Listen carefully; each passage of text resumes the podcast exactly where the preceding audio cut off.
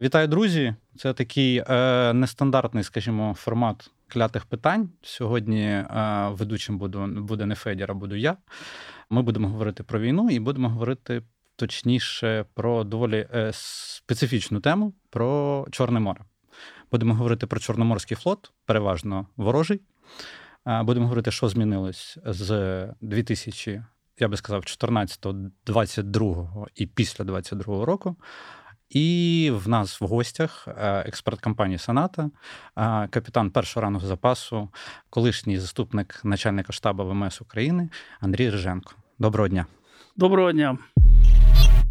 Зразу, щоб довго не розкачуватись, хотілося би е, почати. От просто відкриваєш і дивишся, що після того, як 2014 року вони нам анексували Крим, до того часу там максимально вмирав Чорноморський флот, але після того вони трошки його підрихтували, і я так бачу, навіть за статистикою видно, що вони рихтували, і по тій рихтовці було видно, до чого вони навіть готуються. Чи та чи правильний мій висновок? Так, так, абсолютно. Ну я хочу сказати, що а, після розпаду Радянського Союзу з 91-го року Чорноморський флот фактично він а, просів 10 разів по кількості кораблів і суден. А, Якщо раніше там було практично 2000 кораблів суден і катерів, е, то ну, на скажімо, на 14 рік навіть було менше, ніж десята частина. Ну, Це було пов'язано з тим, що перше багато кораблів е, і суден також. Е, через те, що ну, не могли їх підтримувати нормально, вже була криза економічна, їх просто списали і продали на металобрухт. Багато е, кораблів просто ну, за цей період часу вони вже стали старими, а за умовами перебування оцих от спочатку рештків Чорноморського флоту, а потім уже от російського Чорноморського флоту не дозволялось заводити нові кораблі навіть ну, от, в, в терводи України в Крим. От. Це за договором 97 року. 97 року. Дуже такого Е, скажімо, невдалого для нас договору, але там були от такі досить прописані ну, речі, які нам сприяли. І після окупації Криму в 2014 році вони в пріоритетному порядку почали озброювати Чорноморський флот. Він був у них на першому місці по, по кількості е, введених е, до бойового строю кораблів і підводних човнів. За цей період часу вони ввели три фрегати адміральської серії, хоча планували шість, і були дуже близько близькі до цього, але вони не встигли побудувати їх. А в 2014 році Україна е, зупинила поставку газових турбін. І три Це заря Заря Машпроект. Заря Машпроект. І три оці фрегата, які вже фактично були побудовані, вони тільки не вистачало цих газових турбін. Вони стояли, стояли. Потім два з них продали в Індії. Опять же, Індія у нас, у нас купила ці газові турбини.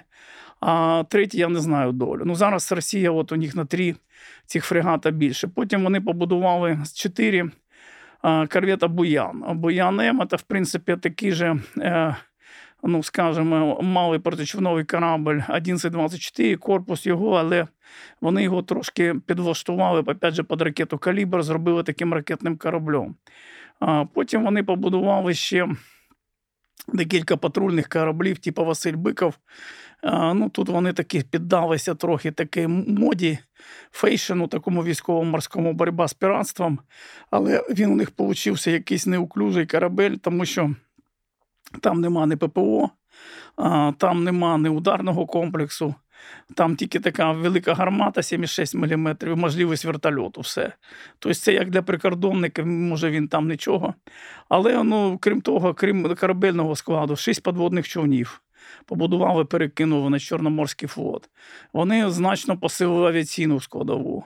Вони фактично ну, всі оці от аеродроми, які були.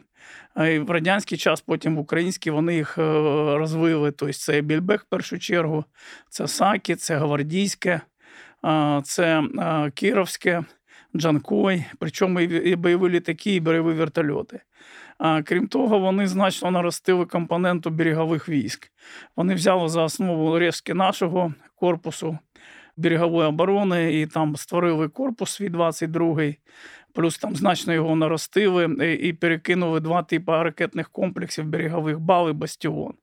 Крім того, опять же, напередодні вже війни, от 22-го року вони перекидали і інші підрозділи, і повітряно-десантні. От Феодосії, наприклад, сформований був їх, їх полк повітряно-десантний, ну і багато іншого. В принципі, такий досить серйозний контингент вони наростили. В Чорному морі завдяки цьому Росія могла проєктувати силу як на на Середземне море і Атлантичний океан це основне завдання. До речі, для чого створювався крейсер Москва. Якраз для цього так. І, звичайно, на Україну. Україну це набагато простіше для них. І е, при наявності цього непотопляємого авіаносця полуострова Крим со всієї цієї зброї е, для нас це дуже серйозний виклик для нашої морської безпеки, безпеки взагалом. Ну, поки ми його не звільнимо. Тобто ми зараз бачимо, що північно-західна частина Чорного моря, яка нам важлива для нашої економіки, вона може просто захлопнутися, захлопнутися за години, як це було 22-му році. І це через те, що там на Криму є авіація, є надводне надводні сили, є підводні сили, є е, берегові ракетні комплекси. От. Тобто їм не потрібно навіть там кораблі, там якісь робити кордони, як це по класиці там вимагається. Вони тримають там е, два-три корабля біля протоки Босфори і все.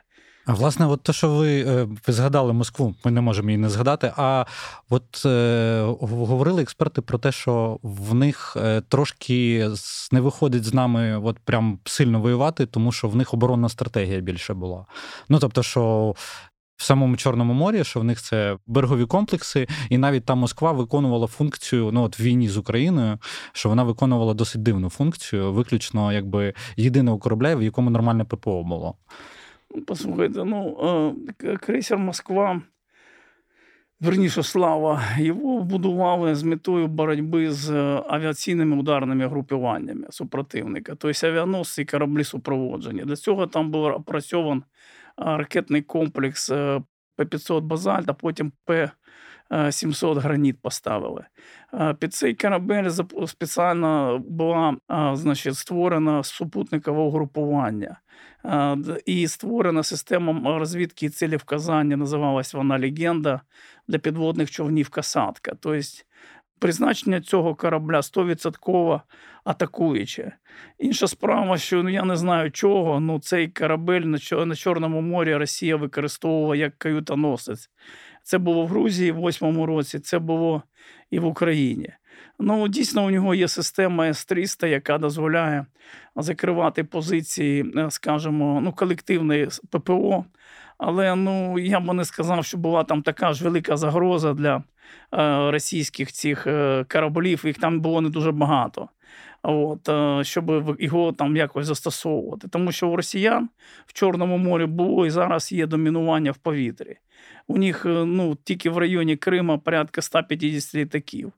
От, які там, до речі, багато з них вони сучасні. Це Су-30, Су-34, Су-35, які набагато ну, как би, технологічно краще от тих літаків радянських, які у нас. От. І тому ну, казати, що він там якусь таку функцію ППО я б не казав. До речі, це не функція флота. Це помилково такий стейтмент казати, що флот має виконувати ППО. ППО це функція повітряних сил. От. Дійсно, є кораблі певні. Ну, є таке окреме завдання і для надводних сил. Ну, як правило, вони рішаються. Це самозахист. А, от. Ну, Є таке поняття, як корабль ППО, так в НАТО є таке, прописується. Ну, від, Для цього вимагаєте, щоб корабель вів повітряну обстановку в, в радіусі 400 кілометрів, і в ньому був комплекс колективної оборони. А, ну, Тоді ми кажемо, сума виростає оцього всього до ну, півтора-два з половиною мільярда доларів. Тобто Петріот в морі це есмінець Арлі Бьорк, Європейський варіант це от есмінці е, є ППО британські. Знаємо, ну це опять дуже великі витрати.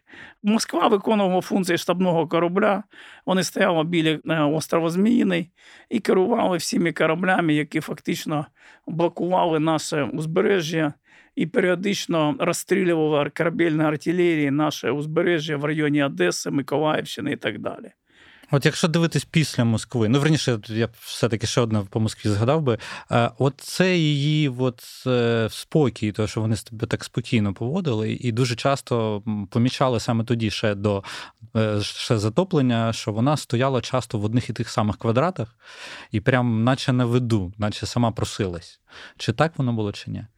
Ну, бачите, ну ми бачили ці відомі е, кадри відомого прислів'я про русський корабель. Да? Тобто ми бачили, це були кадри з острова Зміїний, тобто вона дійсно стояла там дуже відкрито. Можна було навіть, якщо був би якийсь протитанковий комплекс, типу там, я не знаю, Джевелін можна було би пальнути. Ну, от. Але ну, дійсно вони почували себе дуже зухвало, самовпевнено, що типу, ніякого опіру не буде. От. І, в принципі, ну плюс до цього треба сказати, що була велика зміна екіпажу, відсотка екіпажу.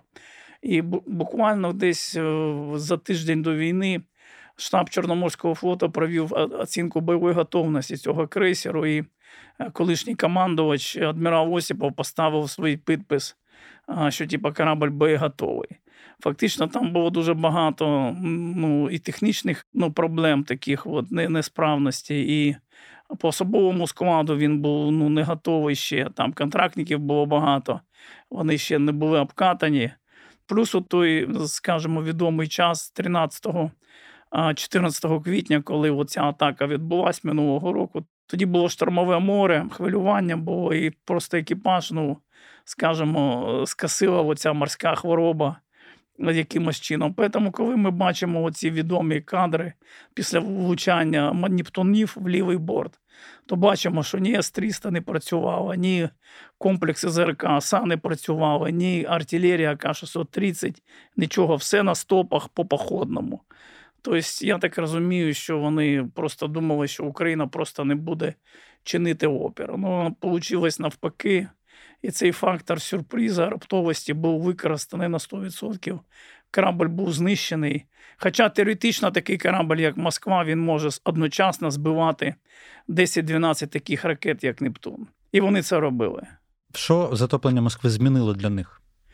Ну, я скажу так, що перше, ну, в основному це такі, знаєте, адміністративно харизматичні позиції.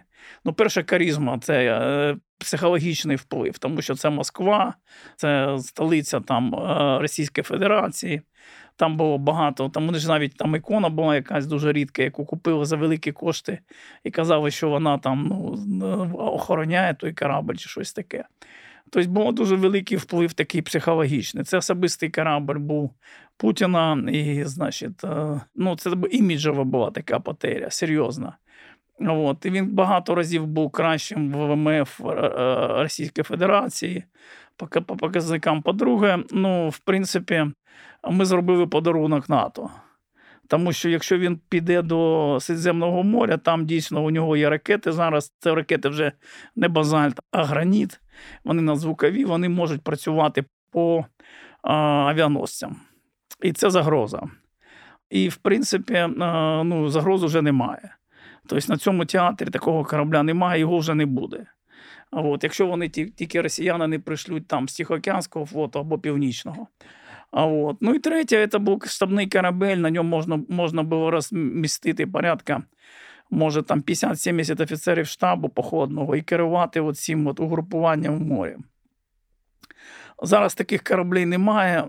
От. Ну, Якщо бойовий брати, зараз замість нього був призначений флагманом фрегат адмірал Макаров, він може в море взяти може 15 офіцерів. Угу.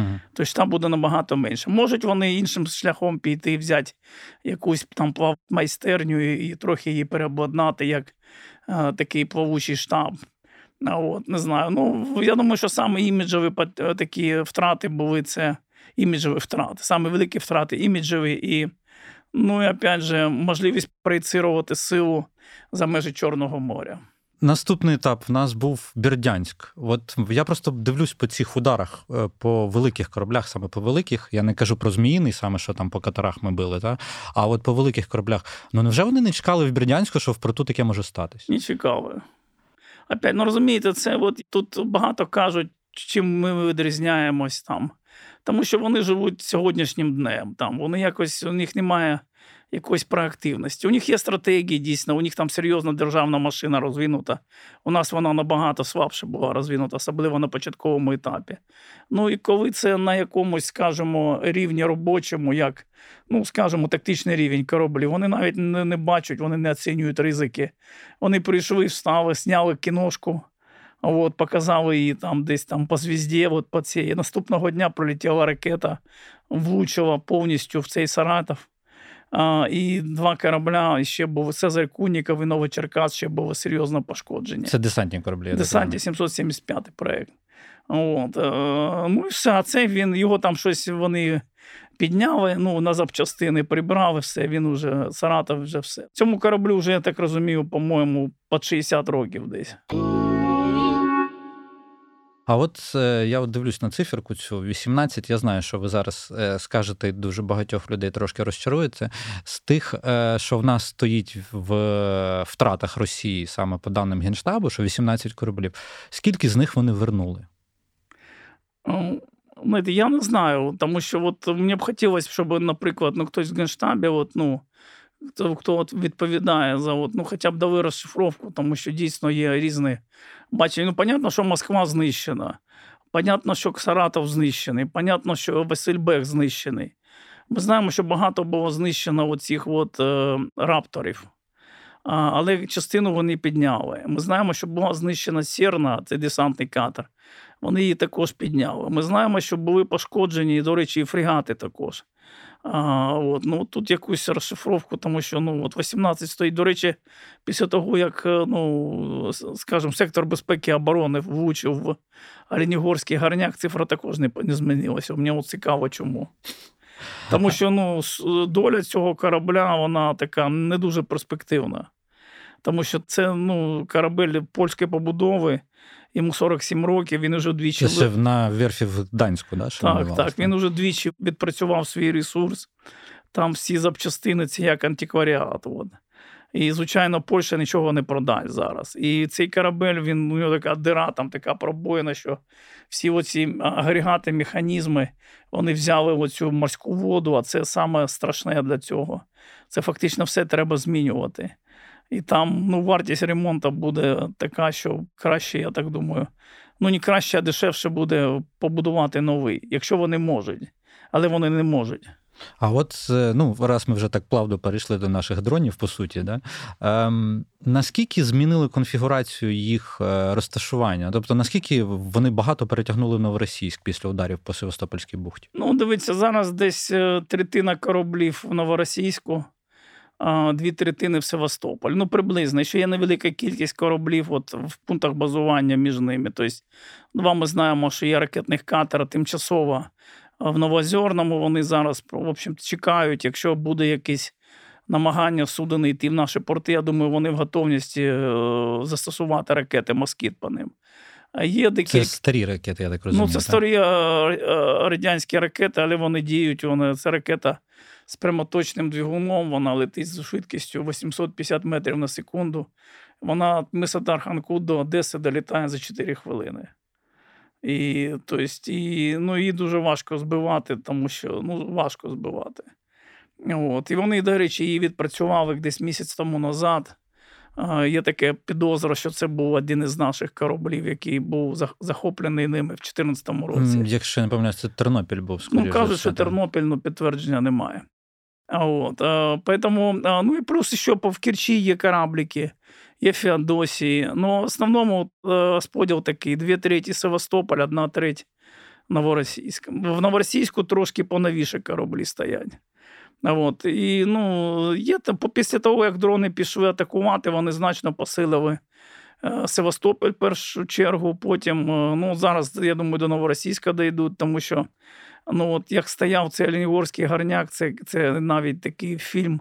Е, відпочинок, я не знаю, там на Гаваях. Там, ну, Стоїть корабель, всі ілюмінатори відкриті, повністю все добре. Курортний сезон, я вибачаюсь, тобто всі відпочивають. Триває війна. Ну і тут влітає оцей, значить, дрон. Ага, от. Ну, Зараз, я думаю, вони змінять цю свій, свій підхід. Ну і Кримський мост ми знаємо, що зараз вони там хотіли ставити спочатку оцей бонове загородження прямо вдовж Вздовж моста. Всього каналу. Да. Ну, відомо, вони не знайшли таку кількість. Зараз вони притопили там такі понтони або старі судна в ненавігаційній частині цього каналу. Ну, подивимося, я не знаю, яка там ідея, тому що ну, для дрону це все одно. От, Для чого вони це роблять? От, ну, якась, Якийсь задум є, я так думаю, для цього. От, ну Вони також будуть вживати заходів, щоб от, проти дронів. Дрони вони ну, гарно працюють, коли це перший раз. І коли ціль не дуже швидко рухається. Ну, тобто ловити їх треба на цьому. Да. на цих.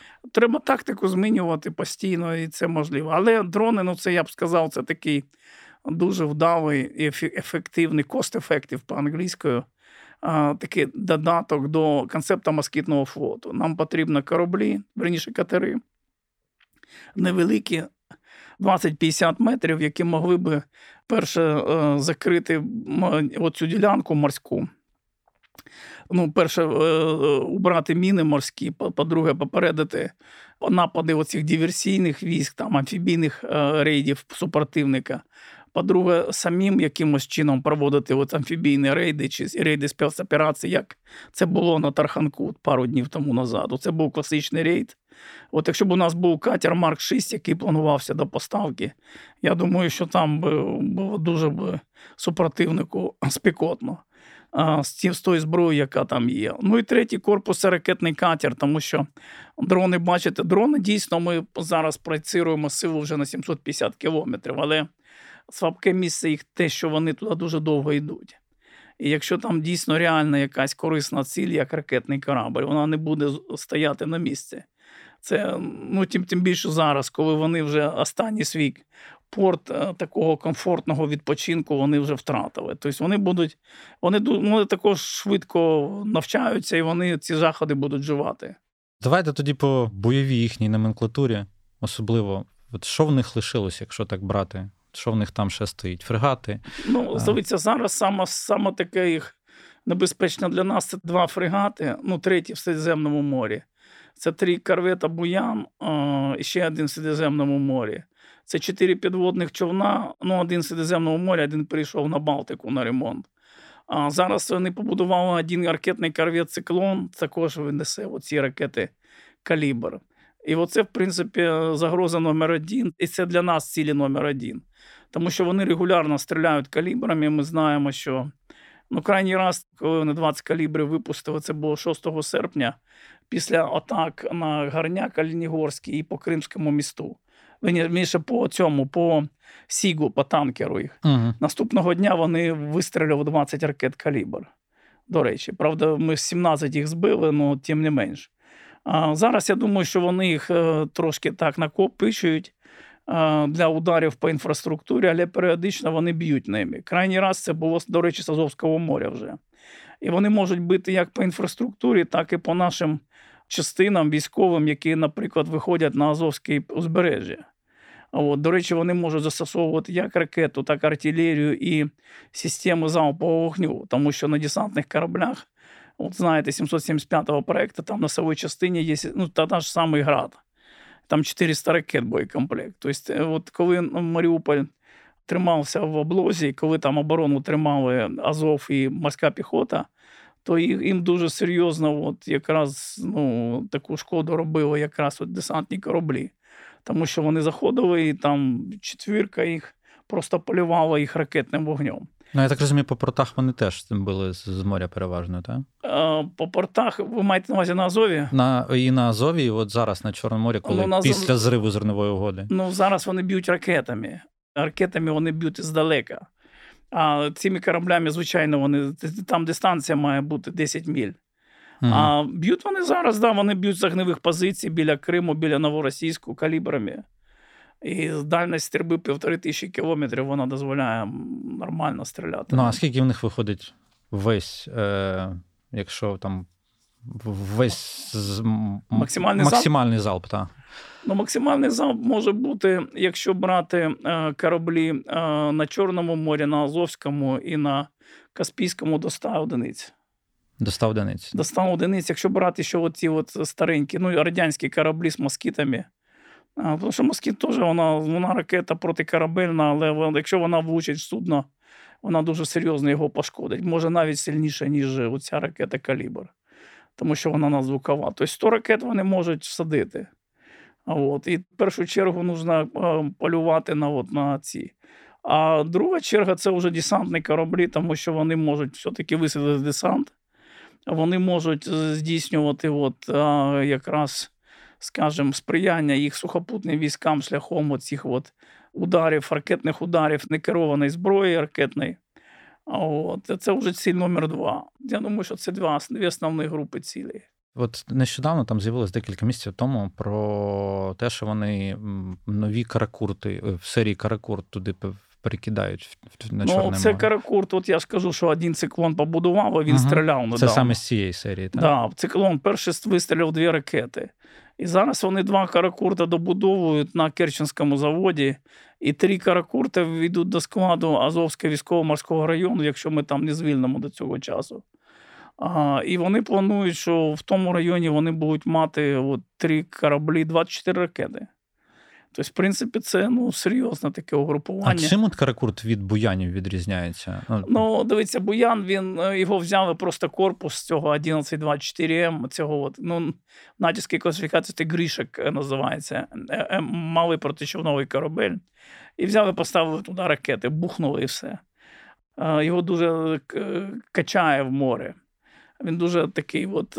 Нестійкий, так? Нестійкий, да. Там хитавиться, оця у нього. от ну от е, в МФ попросили створити новий корабель з більш вдалими обводами корпуса, щоб він був стійкий для штормової погоди.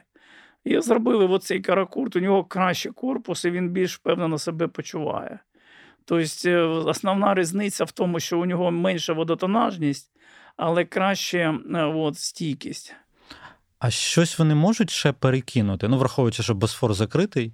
Ні, вони нічого не можуть перекинути, вони все будують в Керчі. Ну, тобто, з Балтії, з північного, з Тихоокеанського... Ні, вони можуть перекинути з Балтики через Волгодонський канал. Перекинути спочатку на е, Каспійське море, а потім е, вже на Чорне.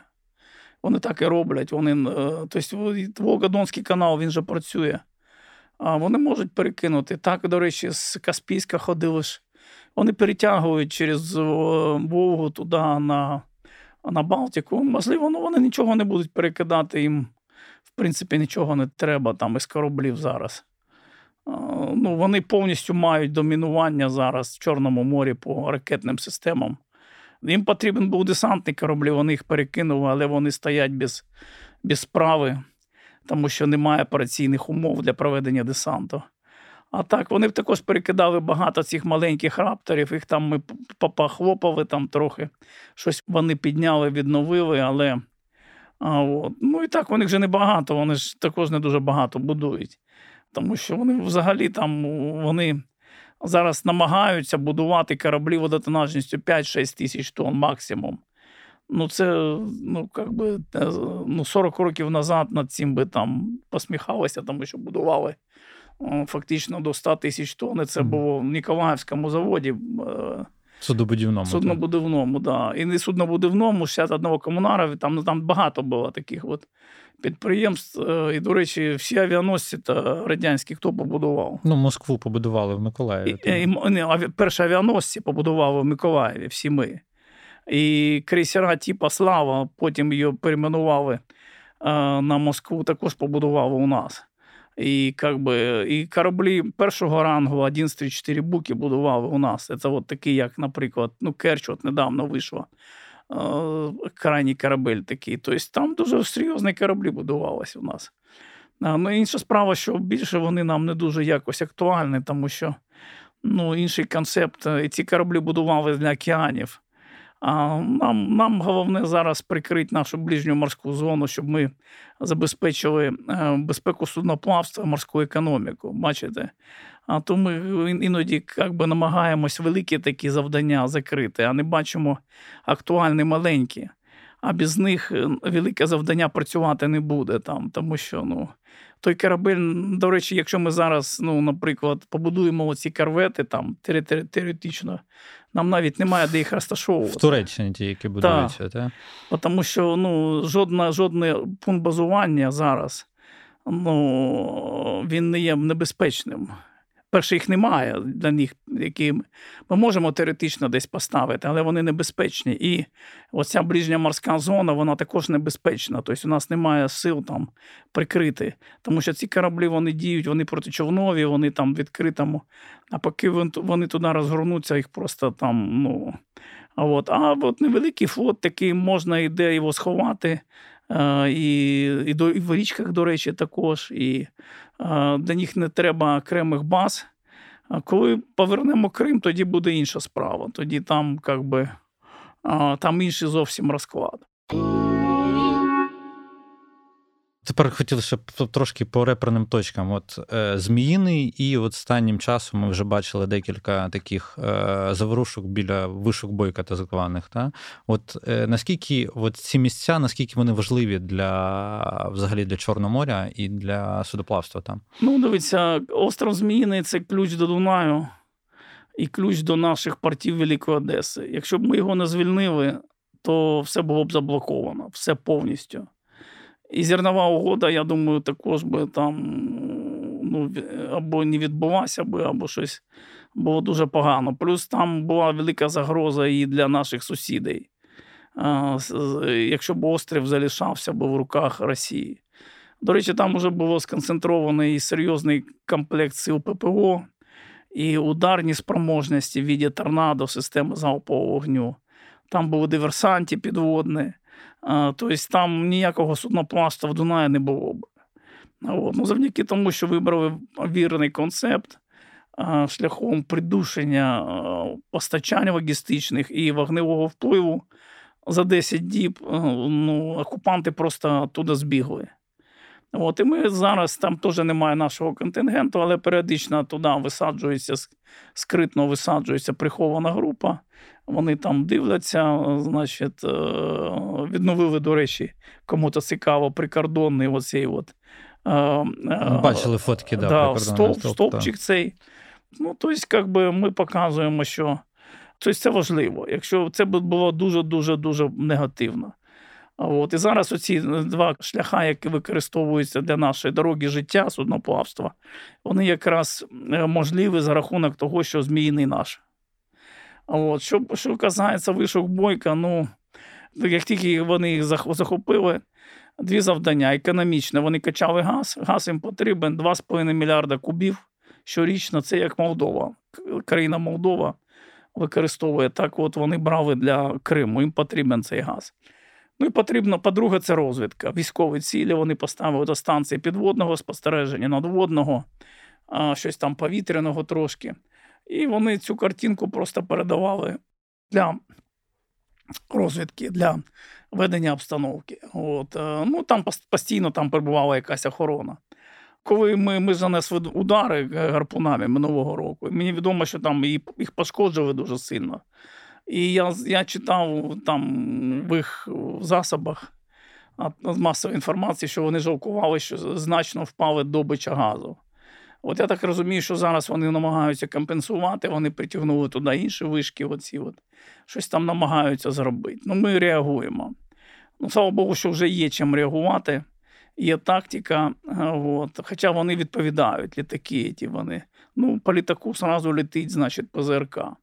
Хоча, опять же, якщо була техніка та, яка планувалась до війни, вони почували себе набагато більш небезпечно. Там немає систем колективної Е, ППО, але ну, вона просто ну, набагато потужніша. А, от, а, ну, Це теж також працює. Тобто, ну, вони в межах досягаємості роботи берегових ракетних комплексів. Угу. Я думаю, що аналіз триває, е, рішення формується. Дивіться, от після зриву зернової угоди вони от фактично ну, проголосили блокаду. Вона тотально може діяти чи ні? Ну, я, вона не то, що тотально може діяти, вона діє з 24 лютого. 24 лютого вони заблокували всі наші порти в північно-західній частині Чорного моря. Е, у нас немає зараз, навігація у нас закрита, як в внутрішніх водах, так і е, на вихід із із наших портів. Між портами нашими основними, там Одеса, Чорноморськ, Південний, є ж такі шляхи е, рекомендовані мореплавцям через фактично міжнародні води на вихід до Босфор. Це ну, маршрути, якими використовуються. Іноді вони вони співпадають з маршрутами, рекомендованими великих компаній для перевезення, наприклад, Маєрськ. От Якщо подивитися, там у них є маршрут Чорноморськ, кудись там в Грецію він іде. От, Можна навіть замовити контейнер, треба перевезти. Все можна в онлайн режимі зараз. Ну зараз просто шлях закритий. Тобто вони просто закрили. Е, на початку це зайняло там декілька днів. Ми пам'ятаємо, що декілька суден вони обстріляли, навіть знищили.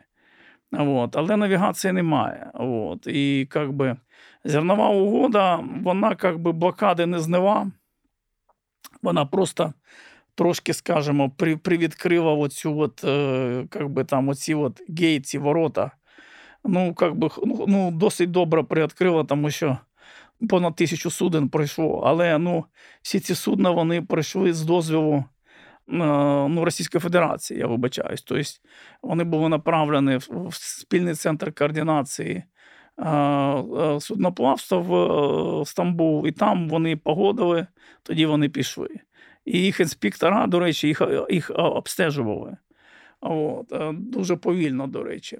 От, Тому тут ну, вони встановили цю блокаду, і вони її тримають завдяки морським засобам, повітряним засобам і мінним також засобам. Тобто, ми протидіємо, у нас дещо виходить. Наприклад, ми вже в терводах своїх більш-менш можемо щось там організувати і вже організували.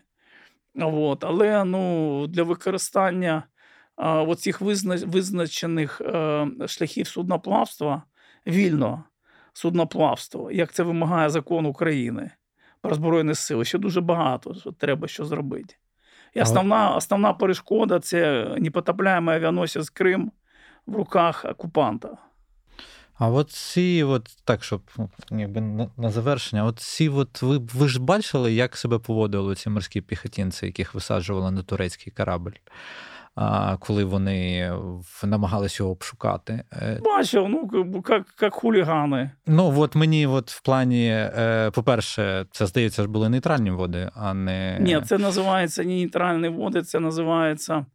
Виключно морська економічна зона Туреччини, mm. але це поза межами його її територіального моря. А, І там дійсно міжнародне право воно дозволяє здійснювати обшуки суден але за згодою капітана. Капітан згоду не дав. І і потім почались оці маски шоу з постановкою на коліні, от цими командами такими дикими. Ну і, звичайно, екіпаж цивільний, вони там трошки перелякались, тому що там ну, как би, ну, как би втрачати життя там, ну, не дуже хочеться, це зрозуміло. Ну, русські все це засняли. Це був пропагандистський ролик 100%. Тим більше, що з турецького цього корабля там можна побачити цей Василь Биков. От. Але ну, опять же, 100% пропагандистський е, фільм Трік. Ну, е, е, В даному випадку, в принципі, власник, ну, по-перше, судно було під прапором Палау. Власник був турецький. В даному випадку Туреччина могла би звернутися, верніше, власник до міжнародного суду з позовом за перше, ну скажімо, безпідставну зупинку судна і затримку по-друге, за моральну шкоду екіпажу, за те, що їх там ставили, затримували, е, лишали волі там чи щось таке. Але тут є одна особливість, в тому що перша Туреччина не є підписантом міжнародного морського права, єдина в Чорному морі. По-друге, немає угоди між Туреччиною і Росією про визнання таких е, ну, кейсів, позовів в міжнародних судах.